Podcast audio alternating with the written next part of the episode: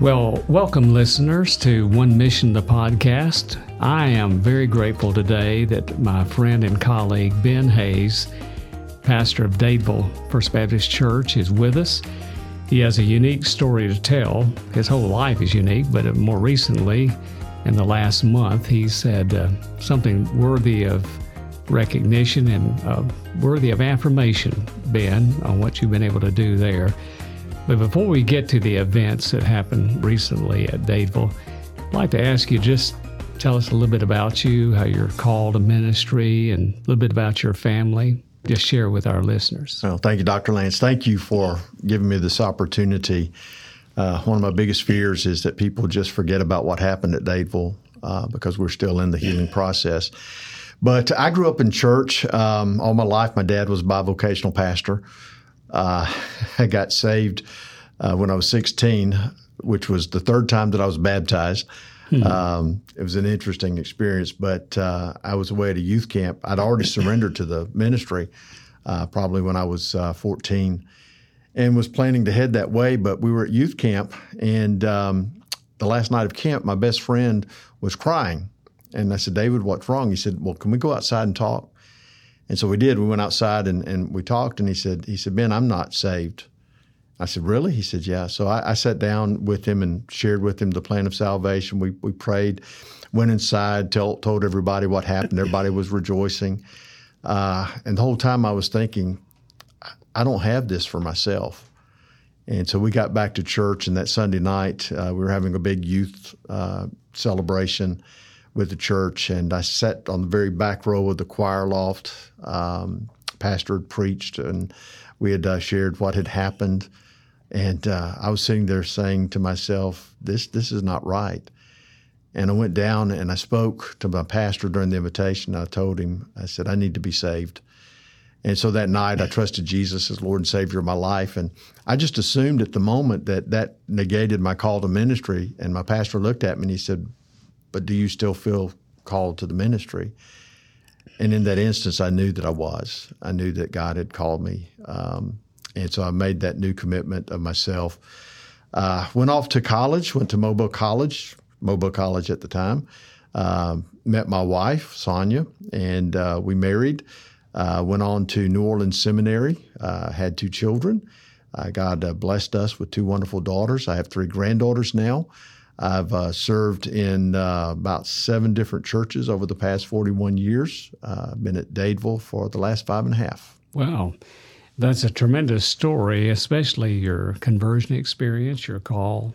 I think our listeners are uh, warmed by that. And I know I always, I have to admit, I'm a real connoisseur of testimonies. We, we don't hear testimonies like we once did in church life you and I can remember when yes. on Wednesday night or in revival, people would have testimonies. Yes. Now, they may be repetitive. They may talk about what happened 25, 30 years ago, but nonetheless, it's good to hear people's stories. Everyone has a story, especially spiritually.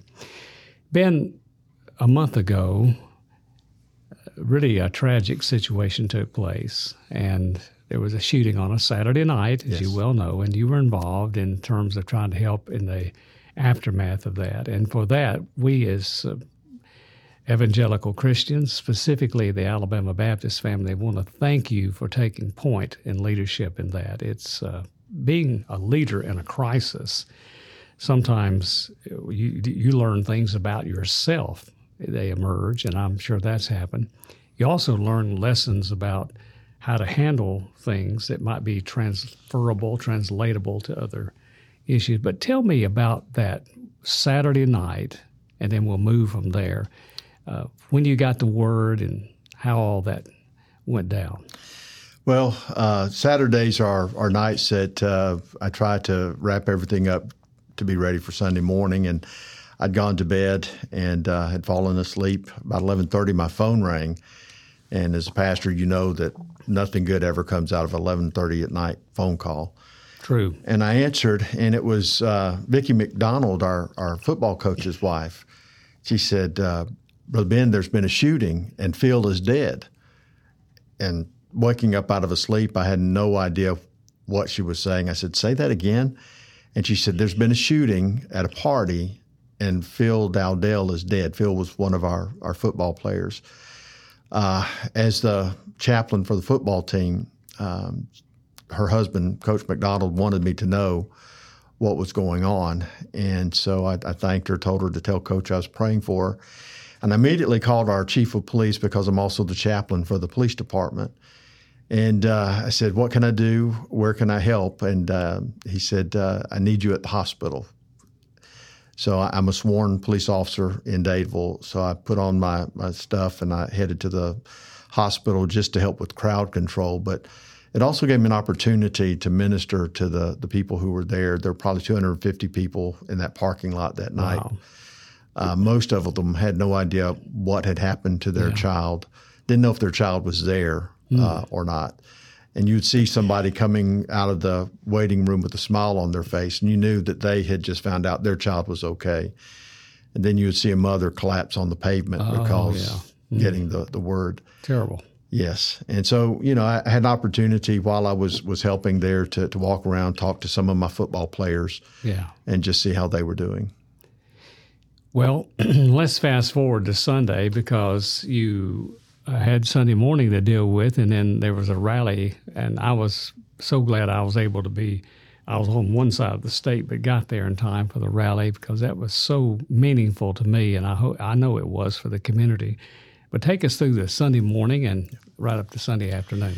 Well, I got home and got back in bed about four o'clock Sunday morning, um, thinking I would get a couple of hours sleep. And of course, about 5:15, my phone was going off with some folks trying to tell me what had happened. And so I went ahead and got up, and um, God just placed on my heart to to post something on Facebook about the experience, and I did. Uh, and then I went about my my routine of getting ready for Sunday morning. Uh, Todd Starnes, who used to be on Fox News, yeah. saw the post and contacted me, and from there it just exploded uh, nationwide. People hearing about it. I uh, got to church. We had um, a prayer time at the altar at eight that morning. Uh, went into Sunday school. Had a very powerful worship service where we prayed for our community. Um, and we knew that we wanted to do the prayer vigil, but I had a funeral that afternoon that I had yeah. to preach. And so I told my staff, I said, look, guys, can you get this together? Just put everything together, get the stage set, get the word out that we're going to do this. And we had no idea uh, who would be there, what would happen. Uh, one of the black pastors had, uh, they, they were planning to do their own prayer vigil, and right. he saw what we were doing. He said, Can we participate? And I said, Sure. Yeah. This is for the community.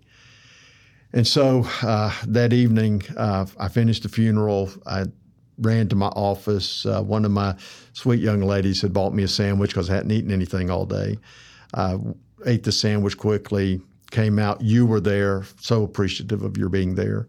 Mark Wakefield had brought some disaster relief chaplains to be there. Uh, the parking lot was filling up. My guys had, had put everything together. And from the time I left my office to walk out to the, the platform, God just outlined what we needed to do. And uh, so I asked several of the pastors to to to speak and to pray. And I didn't ask you, but uh, until I got up there, and at that moment, God just said uh, that I needed to, to, ask you to come and pray, and you did, and I'm very appreciative of that because the words that you said were, were quite meaningful. Um, I had not thought about this, but uh, you mentioned that this was our 9/11 moment, yeah. and it really was. Right, it was that moment for us. Well, uh, let me talk about my feelings and um, how I felt regarding this. Uh, I know the community was in shock. I guess I call mine secondary shock because just trying to absorb what had happened, thinking through what had happened. But I was captivated by one of the young athletes who was real close to Phil, and I was trying to talk to him. Another lady was as well. We prayed. We prayed with him, and he was crying uncontrollably, yes. as others were. Yes. And I don't know what your count was, but uh, Jennifer Rash, who's our Baptist editor for the Alabama Baptist, said as from the perch she had, it looked like four or five hundred people may have gathered. Now that if I said that, somebody would say I'm ministerially speaking, yes. but she said it, and I, I said 300. She said no, it was more than that. So I, I thought that was a tremendous outpouring of concern and also reflection of the grief. But in the moment when I was standing you asked me to do that. I did walking up there on the steps. I was thinking, well, what I know I'm gonna pray, but I, I felt like I need to say something. And that 9/11 moment came out. Just, just, and by that I meant the shock. Yes, it, it's contextualized in one community, but the shock of it. I was struck by the fact that the community really respects you and that they look to First Baptist as being a leader leadership in the community. I thought your staff had done a, an excellent job. The having the DR chaplains there was a good idea. That was the first day. And meanwhile, there was a police having a press conference for the news people there. Uh, you handled yourself with the news so well, Ben. I, I, was real proud of that. I I don't relish ever being interviewed by the uh, no. media because I'm afraid I'll say something that's, especially in a moment like that, that doesn't come out just exactly right. But you were remarkable. They did interview some of the students. I saw that happening. But I just thought it was a moment where we transcended a lot of barriers. Yes. The commonality of a need, grieving people, and a community in shock. Uh, it didn't make any difference uh, what kind of car you drove or where what your bank account was or whether you were African American or white. It just was a common moment of sincere grief. And that's why I thought of it 9 11 moment. And I just have to think that's kind of providential that it came across like that. But I, that's the only way I can describe it. I, I, felt that. I felt like I just walked up and there were just human debris all over the place. And people's lives were shattered and changed forever, really. Right.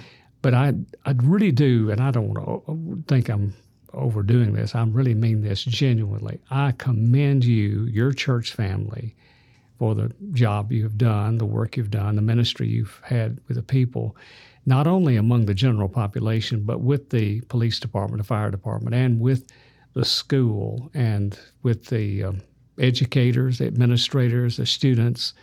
They, I know from reports I've gotten how much they appreciated you and your church being this involved in the matter. And I'm also grateful that you've established a fund to help those who are having medical expenses. Some of them, as you've used the word and us discussing, astronomical. Would you like to talk about that a little bit? Yes. Uh, first, let me say that it's this is five and a half years in the making, um, getting to the point where I have the opportunity to to be this person for Dadeville it, it didn't start just uh, a month ago. Right. We, have invested a lot of time in the schools and in our police department, fire department, our team. And uh, as we were getting ready for church Sunday morning, uh, my wife Sonia, who is a big part of my ministry, she said, "We're going to need to raise money." And she said, "I'm going to start a GoFundMe." And I said, go ahead, you, you do that part of this. And so she started, she put together a GoFundMe. Uh, we call it the Dadeville Strong Fund. Uh, it is for uh, to, to, help cover some of the costs of funerals and medical expenses. Uh, we raised approximately $19,000 through that right. particular fund. Yeah. Uh, we knew that some people would not be comfortable giving through a church. Um, but we also knew some people wouldn't be comfortable giving through GoFundMe. So we, we set up a fund uh, designated fund in our church through our online giving uh, called our Victims Fund, and we've raised over $100,000 there. Oh, great. Uh, there's a community foundation of East Alabama uh, has raised about $50,000, and we're working together with them. We have formed a committee with their representatives, um, one of the black pastors in Dadeville, me, uh, our mayor, uh, city clerk, pediatrician from Alex City, uh, a committee that's come together to decide how we're going to disperse those funds. Yeah. And that's where we are right now. Uh, if people would like to give, they can find the GoFundMe uh, campaign or they can go to our church website yeah. and they can find the link there. Well, that's good. That's good for our listeners to know. And now we are at that Sunday, and it's four weeks later now, a little bit. During the last four weeks, just kind of generally uh, give an overview and summary of that? Well, our goal was to take care of the, the community uh, because even if you did not have a child in that party, even if you didn't have a child connected to that party, every every resident of Dadeville was affected by this. Um, shock, the word that you used, uh, is a good way to describe it. This does not happen in Dadeville. We're not that. We're not that town. Uh, those are some of the phrases we've heard. So our focus has been what can we do to make a difference in these kids' lives and these families' lives to help them not just financially but to deal with the stress. Um, it's amazing how God works this out because several months ago, I uh, was involved with uh, Alabama Law Enforcement, Law Enforcement Alliance for Peer Support Training to be a peer support counselor for our law enforcement officers mm-hmm. as part of my chaplaincy. And that provided me exactly what I needed to help walk some of these kids, teachers, uh, community members, police department, fire department through some of the post traumatic stress right. symptoms that they're facing because this was a critical stress incident. Yes. And uh, so we've been able to walk through uh, meetings with the fire department, with the police department every day for the last, uh, well, for the two weeks following, three weeks following the shooting, we had pastors in the high school uh, meeting with the kids along with uh, trained counselors just to be there. And the kids would come and talk to us and, and we would share with them listen to them. Uh, we, have done everything we can to make sure that these kids have an outlet to tell their story, but most of them aren't ready to, to talk even yet. In fact, on Tuesday night, we had our annual uh, graduate banquet where we honor all of the graduating seniors from the class. There were 77 seniors that were to graduate. With uh, Phil and Kiki's loss, that was 75. Uh, it was scheduled for Tuesday night. We went ahead with it. Uh, 49 of the 75 students were there. Uh, their families were there. And the message they sent me was, we don't want anything sad. We, we, we right. don't want any more sadness. Right. And so that was our plan is we were going to make this a celebration because these these young people needed to understand that it's it's okay not to be sad. It's okay right. to laugh. It's okay to continue your life in celebration. And that's what we've been trying to get across to them. We'll continue that uh, this Sunday night. We have baccalaureate at our church for the, the graduating class. Uh, Pastor Justin Freeman, one of our black pastors, yeah. is going to be preaching. Mm-hmm. Outstanding young man. Uh, I'm excited about that. And um, we're just trying to help our community understand that, that healing takes place in community. Yeah, yeah.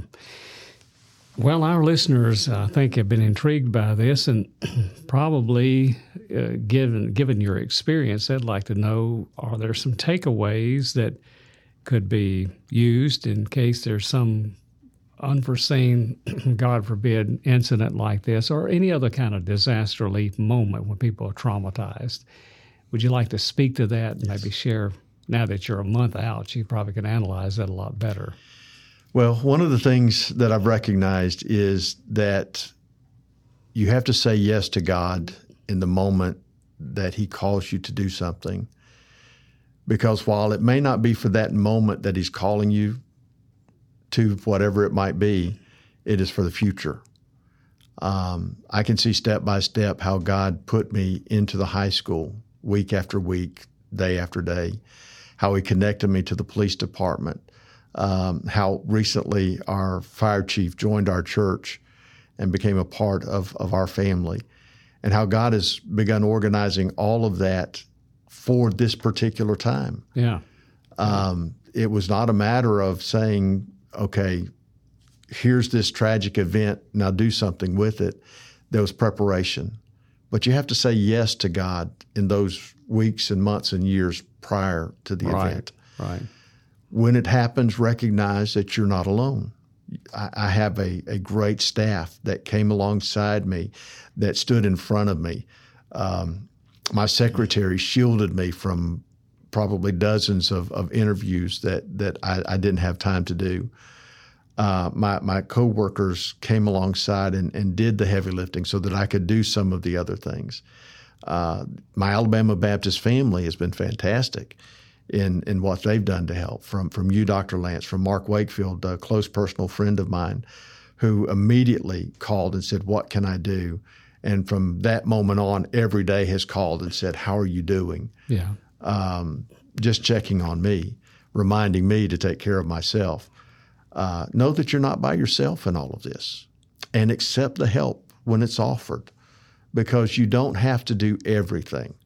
And that's what I recognized early on is I couldn't do everything. And so when pastors would come to me and say, I want to help, I would say, okay, this is what I need. Will you do that? And they did. Um, and, and recognize the fact that everyone is going to get through this at their own pace. There, there's no formula for this. Yeah. yeah. Any pastor, any person who's been through the grieving process understands this. But sometimes we, we think, okay, I, I'm through this part now, everyone else should be as well. That's not the way it works. We all grieve in our own way, we all handle stress in our own way. So give permission for people to take the time that they need.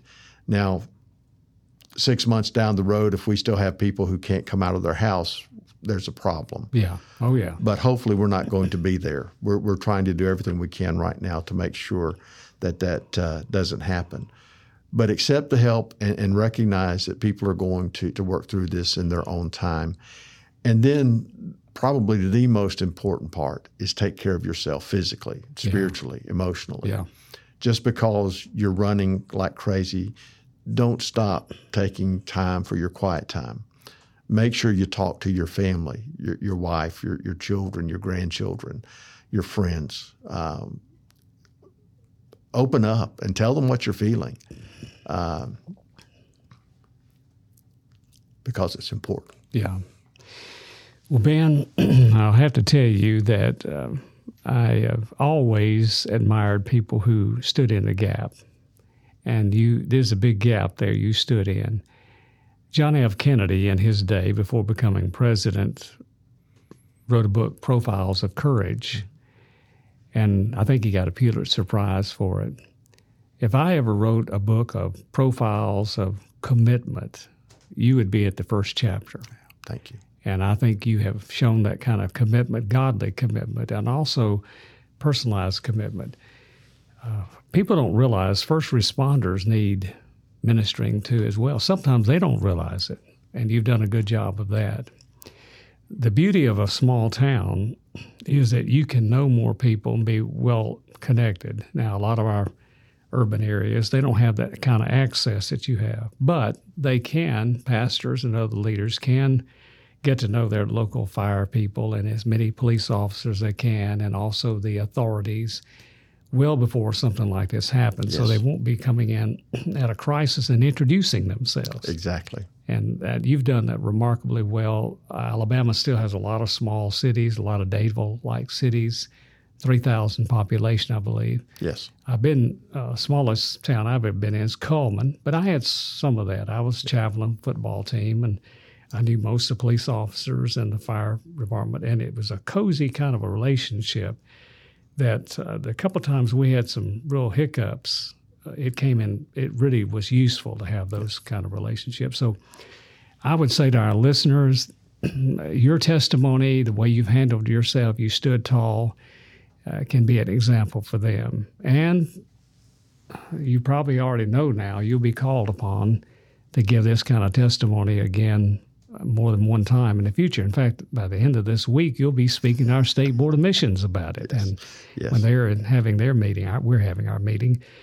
There'll be other venues as well because we'll be keeping this in mind. And when you have a critical incident, incident situation, uh, there are only a few people that have gone through it to the level you have.